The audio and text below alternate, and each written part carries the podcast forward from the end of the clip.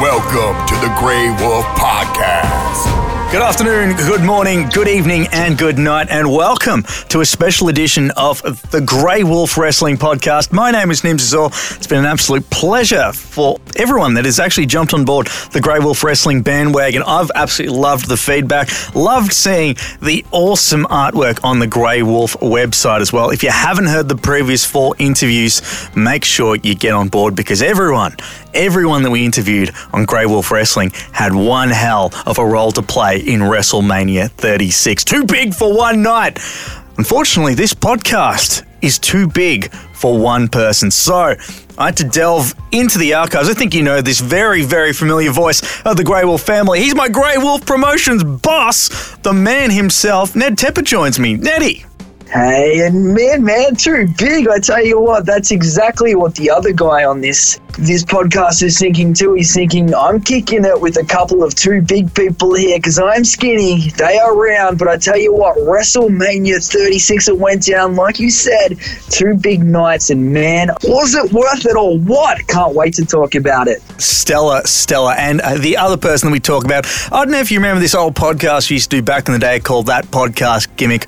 Well, we've got the band back together. You'd know him as the toilet paping hoarding, the man that, that can bench press 700 rolls above his head. And that is, of course, the one and only, the real Jay Sal Herbert. Jay, man, it's good to talk wrestling with you guys once again, and welcome to Grey Wolf Entertainment's Wrestling Podcast. It's, it's so good to be here, man. As you said, that podcast gimmick crew back together again. It's just it's like old times, man. This is this is fun. It's Looking forward to this. It, it really, really is. Let's start off. We, we were here to, we're here to talk about now. No interviews this time round. I know you're all accustomed to getting a Grey Wolf Wrestling podcast with an, a feature interview. We're going to change track. We had to review WrestleMania 36 because it was unlike anything we've ever seen over two nights. Nettie, I'll start off with you. We won't go chronologically because there's just too much stuff to talk about.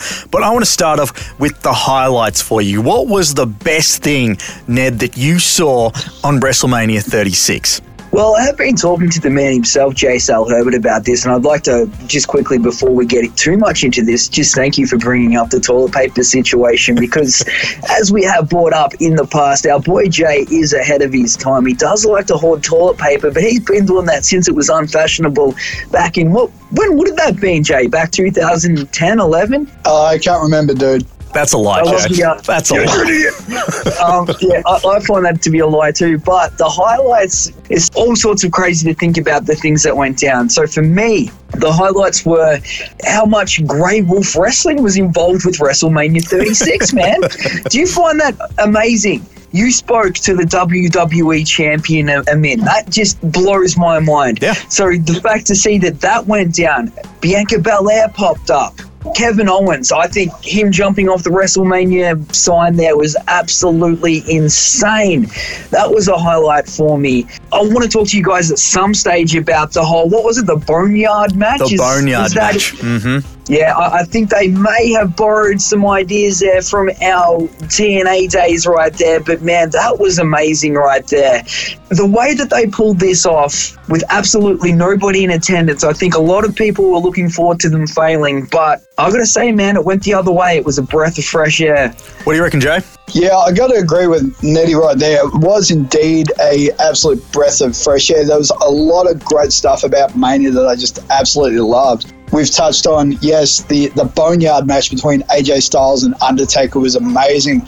Kevin Owens leaping from the uh, WrestleMania sign, driving that elbow through Seth Rollins. Even like the last man standing match between Edge and Orton was absolutely intense, insane. The women's SmackDown Tag Team Championship the Firefly Funhouse was a lot of fun to watch, and there, there was just a heap that was just so good for the whole night. Yeah, great call there, Jay. Like the Firefly Funhouse, that was just something else right there. I think hmm. Bray Wyatt is just, in my opinion, I think he's just one of the best heels ever. Oh, we talked about how much Grey Wolf Wrestling was an influence, and Ned's not wrong here. You can go back to our archives, greywolfentertainment.net, or get this on iTunes, Spotify, or SoundCloud as well, because we did chat in the most recent episode of Grey Wolf Wrestling. Shayna Baszler and Keith Lee, a double shot there for you. Drew McIntyre in episode three, Edge episode two, and we we kicked it all off with Bianca Belair. But Nettie, you talk about Bray Wyatt, the Fiend, in one of the match of the nights. If you even want to call it a match, it was some real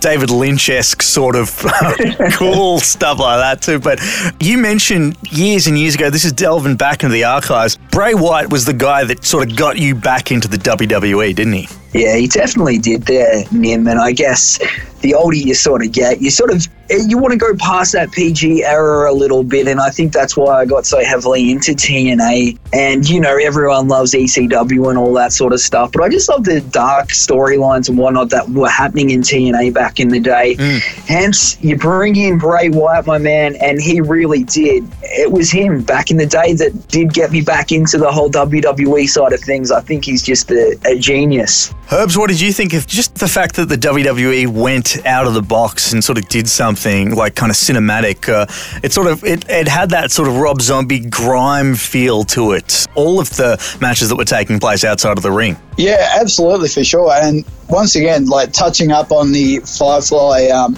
what are you touching up there, buddy?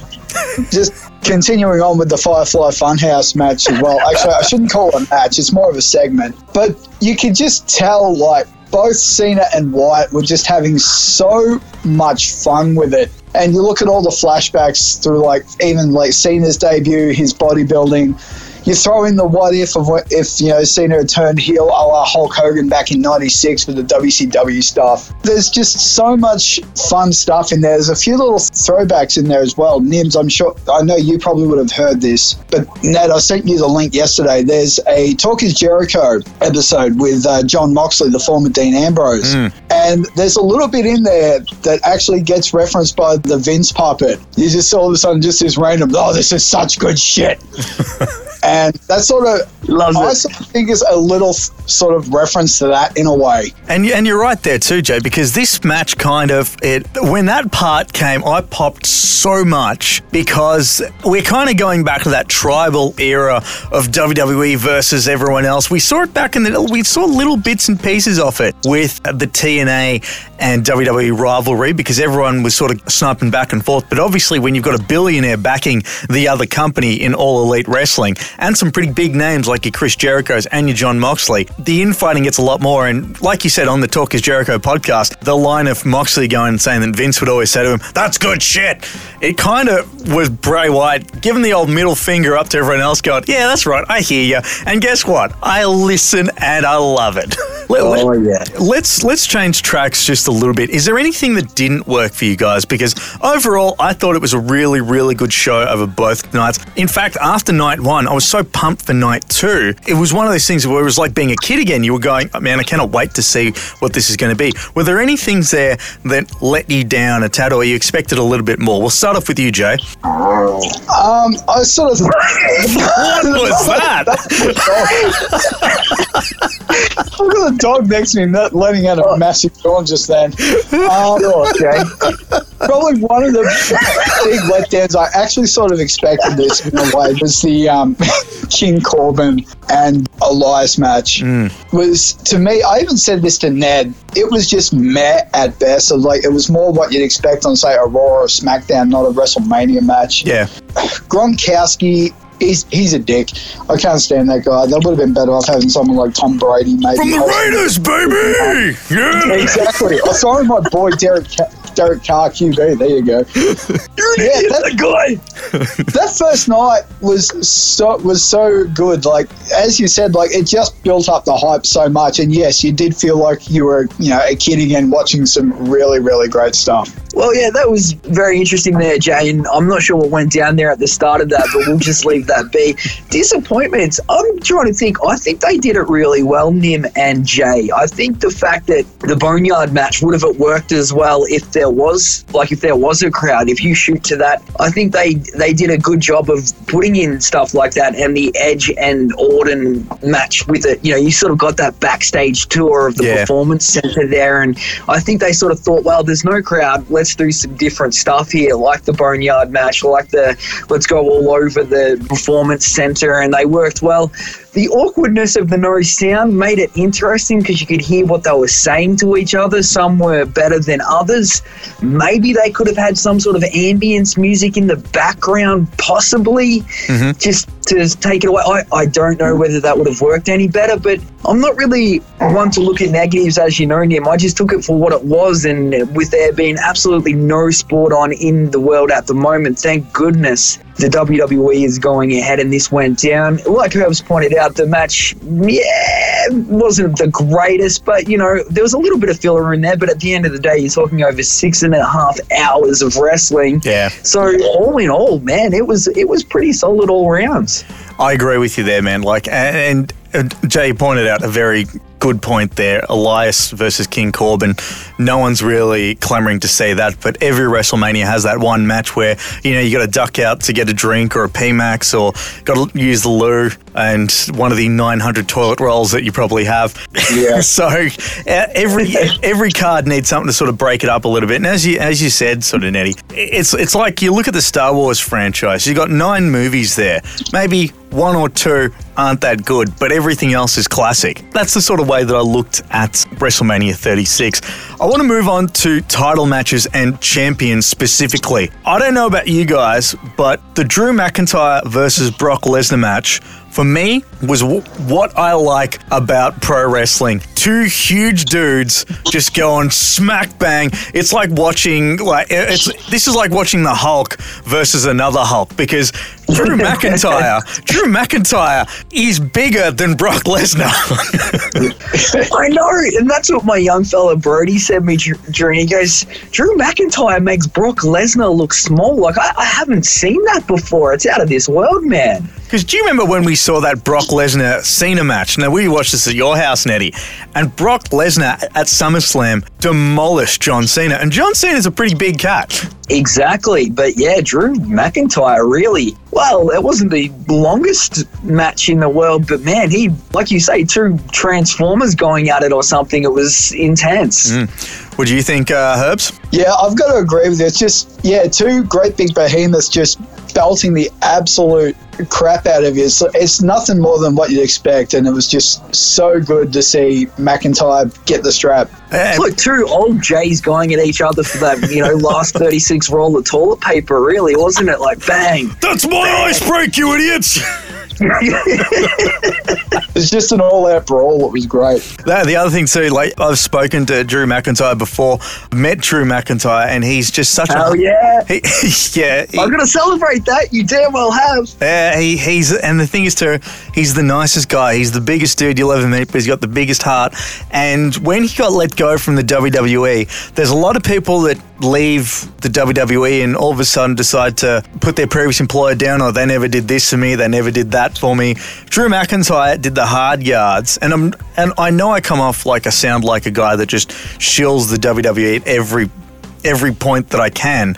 But that's like going, you're such a mark for the NBA. Well, I have to be. They they offer me the best stuff. like you can you can enjoy your Greek leagues or your Chinese basketball all you want, but I watch the NBA because it's the premier content there. The thing with Drew McIntyre is when he left the WWE, he got better. He went around the world. He did a great stint in TNA. He did he became the Impact World Champion. He fought his way back to the WWE. He teamed up with Dolph Ziggler. He did a great show at the WWE Super Showdown in Melbourne where he was part of a feature match against the Shield. He did he ticked off all the little boxes and the first time I ever met Drew McIntyre was at a crappy little outback wrestling show in a really, t- and we've been to these shows before, Nettie. They're pretty small, they're pretty low key, and he treated every person there like he was at a WrestleMania. So this was really cool to see. And as you've heard, uh, jump into the archives, greywolfentertainment.net, and check out that our brief chat with Drew because he's just such a humble cat. And to see him get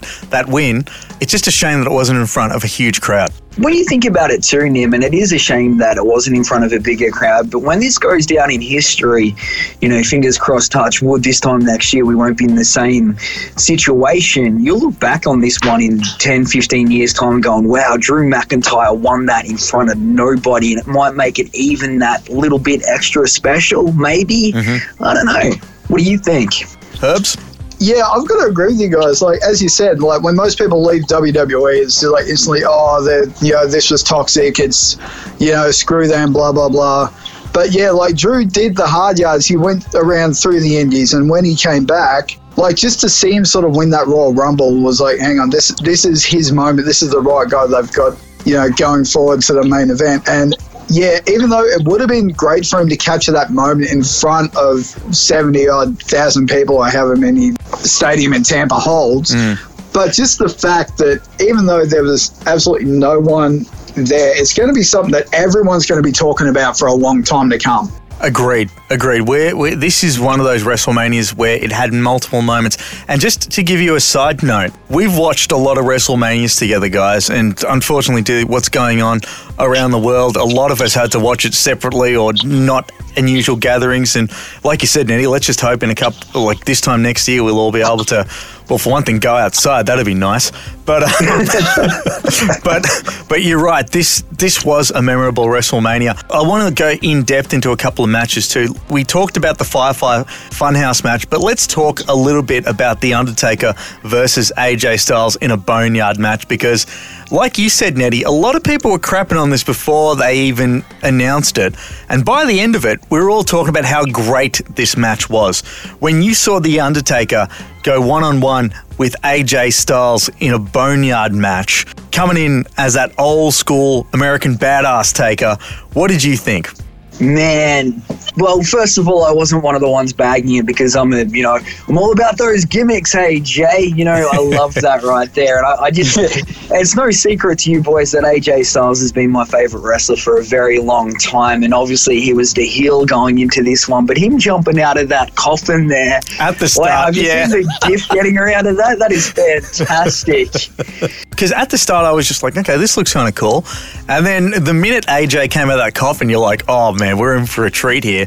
And then when you saw The Undertaker back in like the American badass style Undertaker, you knew that this is something special. This is, and rightly so, Jeremy Borash, who I believe worked on this match, uh, was a very, very big influence in the Broken Universe in TNA. And Outwardly, it has been admitted that, and they've paid homage to it, but it's a special match, and it's one that people are going to say to your friends, even if you don't like wrestling, watch this because it's great. Yeah, it's one for the ages. It's just like that final deletion match, just all sorts of awesome right there. And Taker coming in, blast into Metallica. I originally said Megadeth, and Herbs basically said, You're an idiot, that's wrong. Oh, you see, it's like, that's not Alter Bridge, you idiot! That's what happened. I- Yeah, it was, it was one of those moments for sure, but Because we don't definitely, that we was- don't listen to as much metal as Jay does, so the minute you step out of your lane, you're an idiot. in, in- in his defense, he said you were close. But yeah, exactly, man. How good of a heel does AJ make at the same time? Like, it, Undertaker could have just taken on basically the world in that moment, and you knew that he was going to just come out on top. It was it was insane, and probably the highlight of the two nights. It was a toss up between that and the Edge RKO match, I think. But yeah, something else. Herbs, Yeah, like the same with Ned. Like you hear the gong and all that go off at the start, and you see the hearse pull into the graveyard. It's like, oh yeah, you know, this is a pretty pretty good entrance for the Undertaker. It's epic. It's it fits it, and then boom, up pops AJ. It's like one of the greatest sort of uh, sort of troll moments ever. But then when you see Taker come in on the bike, I think. I was jumping up and down in the lounge room, just going absolutely crazy. Like, yes, Biker Taker's back. Yes, it was just. I would have loved to have seen that just quietly. it was just so surreal and these two told a great great story and a funny one of the things i actually sort of read somewhere down the track afterwards so you can take this with a grain of salt is a lot of the banter between both taker and aj was actually improvs mm. on the set so but like they just told an amazing story throughout the whole thing you see you know the druids I'll give you tell the story, Herbert. what Sorry. Wrestling's real, damn it. Herbs, I, I did like my favorite part of that entire thing was the AJ going to to Taker. Don't bury me, bro.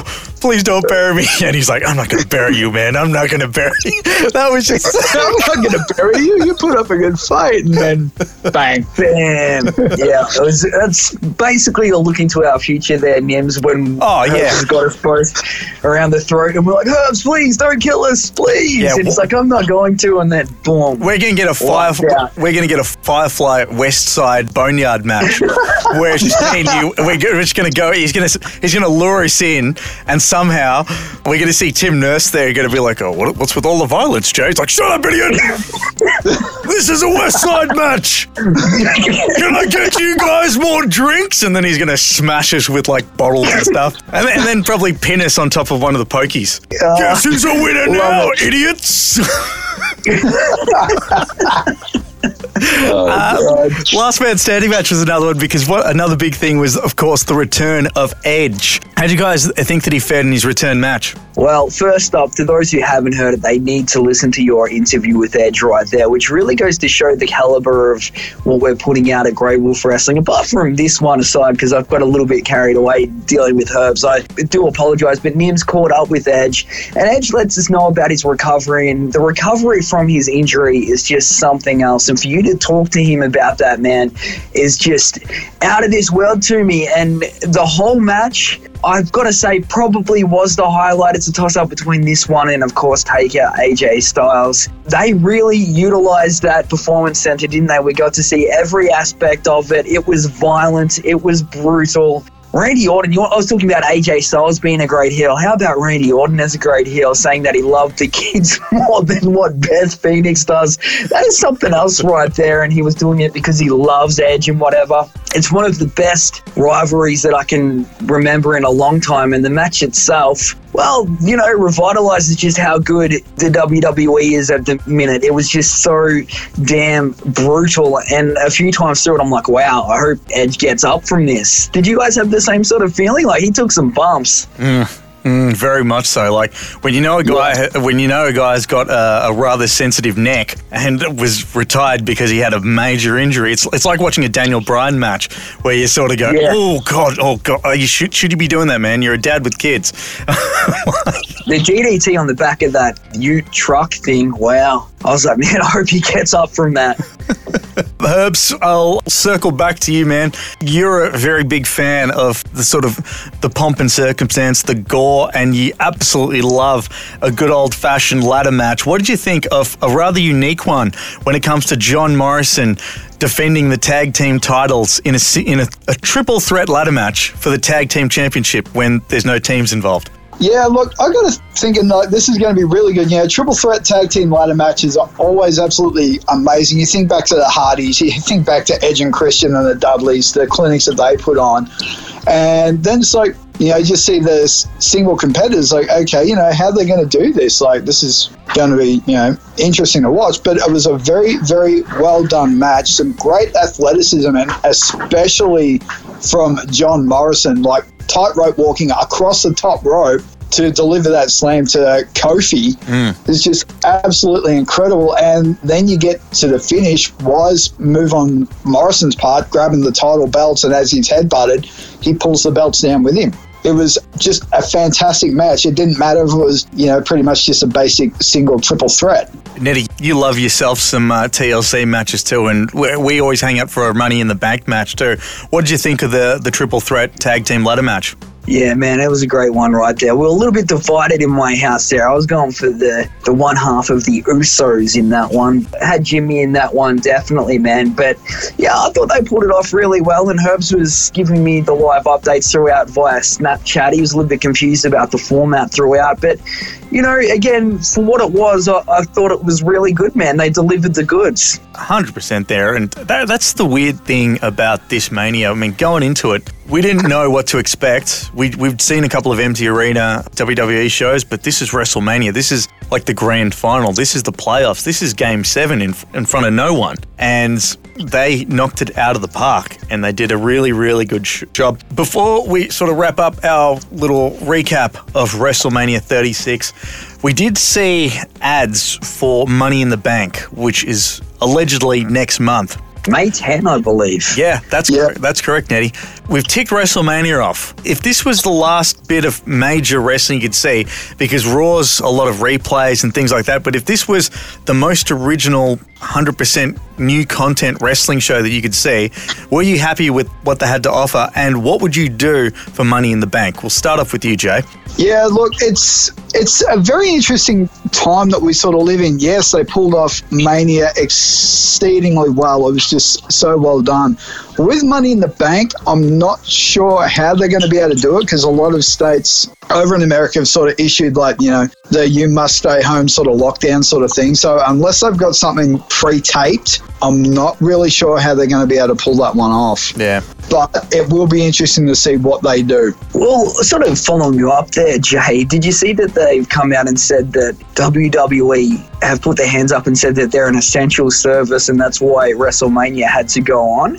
Did you boys see that? I did see a little thing like that, yeah. Yeah, No, that- that's crazy right there. So maybe Vince is going to pull the essential service thing and they'll just keep going on behind closed doors. And if that's the case, I won't be complaining about it, and I'm sure you two won't. No, hell no. It was it. As I've said to a lot of people, it, it sort of made for, for at least two days uh, of all the horrible stuff that's happening in the world, and we really do feel for everyone that this is uh, hit hard.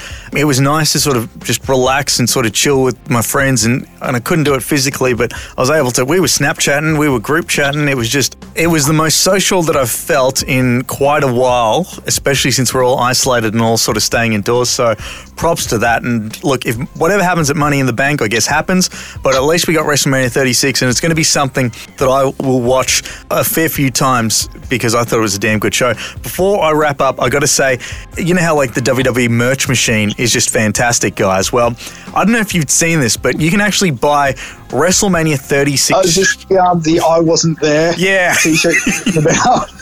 Are you going to get one as well? Of course I am, man. You know I've got to get that. Like, how cool is that? You can buy yourself a Mania 36 shirt that says, I wasn't there.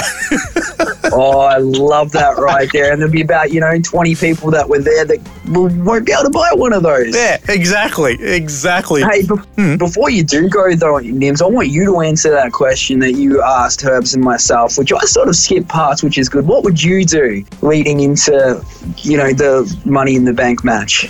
Look, I'm more than happy to put up with Raw and SmackDown and NXT with a couple of replays here and there if it means that I can get another behind closed door performance center show, Money in the Bank style, because to me it showed that the WWE performers and the wrestlers, when they go out there, they go out and do it 110%. It would have been really, really easy for someone like, say, Kevin Owens to go and say, you know what, there's no crowd here. Why am I going to jump off the sign? But he did it anyway. You saw the Street Profits in a another tag team match against Angel Garza and Austin Theory that could have rested on their laurels. Edge is coming back after nine years. He could have dialed it back a bit. He could have said, "No, you know what? We'll save this for when crowds come back." No, but they also they all sort of went out and out. And like I said, if they have to do it again without crowds, then so be it. But WrestleMania 36 put down a blueprint that said to me, "We got this. We know what we're doing." So bring on more boneyard matches. That's what I say. Yeah, exactly. Now's the time to do it. Do a whole bunch of stuff behind closed doors. Like, you know, some of us are still working. Hopefully, they still can too. We want to see some of those boneyard matches, some of those, you know, out the back brawls and all that sort of thing. I say, very well said there, man. You're the person I want to be hearing those sort of questions answers by. And I totally agree with you, man. I've got to say, real quick, too, Shayna Baszler, Nim. Wow, is she not the most terrifying woman Yeah. In professional wrestling? I was a bit disappointed she didn't win it. Yeah. Uh, the only person I've been more scared of is our old boss uh, back when I used to do uh, Breaky Radio with you, man. Uh, Uh, yeah, I agree, man. I agree. But yeah, Shayna Baszler, terrifying. And my daughter actually had a nightmare about her. That's how scary oh, she is. no. That's a, that's a true story. And man, I got to say, like, that's women's wrestling right there. I, I would love to see her and Herbs in a cage. Uh, I'm sure Herbs wouldn't. Uh, get away from me, you idiot! Take all the toilet paper, you idiot, Baszler. Queen of Spades? Well, I'm the Queen of Shades, idiot! oh god! But hey, look, make sure you check out uh, all of last week was our special WrestleMania week on Grey Wolf Entertainment. Make sure you like the page on all of the socials. You can find it at Grey Wolf ENT. That's on Facebook, Instagram, and on all your social media platforms. Don't forget Twitter as well. Changing tracks just a little bit. Make sure you give us a follow too. We've got a lot of cool stuff that is coming out on all of our pages. Check out the back catalogue at Grey Wolf Entertainment, greywolfentertainment.net. It's not just wrestling. We talk about hoops. There's uh, some stellar interviews on there too, ranging from great bands like Everclear, Unwritten Law, Nettie even chatted with Kevin Eastman, and it was the uh, was it the 30th anniversary of the Teenage Mutant Ninja Turtles original movie? Yeah, sure was last week. And Herbs and I, we were a couple of sad cases. We watched it at the same time as Kevin Eastman, and again, just some fun quarantine stuff to do. Can't believe that one 30 years old now, but yeah, definitely. Thank you for those props there, Nims, and thank you for everything that you're doing too with wrestling. You, you've just come out and lifted that bar so much higher. Like, how are you going to sort of top that, man? You've got you've set the bar so high, it's going to be hard to top, but we cannot wait to see what you do next as well. Yeah, it's going to be some interesting times too because uh, I think we're all going into lockdown. But if you're short of stuff to listen to, jump onto greywolfentertainment.net and check out some of those awesome podcasts too. Uh, there's also the Grey Wolf Footy podcast, which obviously have had to come to a bit of a pause due to the fact that there is no footy. Go back and have a listen to the Grey Wolf Hoops series as well too. There's some very good chats in there, just recapping what was a rather stellar season of uh, NBL 20, which uh, you're an idiot, Perth Wildcats, one and one. But um, there's some pretty cool big names that you can go listen to in the Grey Wolf archives, including Shaun Bruce, uh, Mitch McCarron is the most recent of our high level chats, but it all got kicked off by the Melbourne, uh, Southeast Melbourne Phoenix's Mitch Creek, former Adelaide 36er and Horsham Hornet, kicked off that massive ball and set it rolling. Boys, this has been a lot of fun catching up, man. I've had an absolute treat. Let's just hope we can do it again in person one time. Oh, hell yeah, man. It sounds great. It's always great to chat with you, Mr. Azor and Mr. Herbert. It's always a it's always a fun time with you boys. 100%. Make sure you hit us up on the social media, greywolfentertainment.net. Give us a like on Facebook, Twitter, Instagram, like us on Spotify, even like our SoundCloud page. We'll catch you then. But next time, stay tuned to Grey Wolf Entertainment for all the latest coming out in the world of wrestling, because I really hope that happens soon. Thanks so much for listening. We'll see you soon.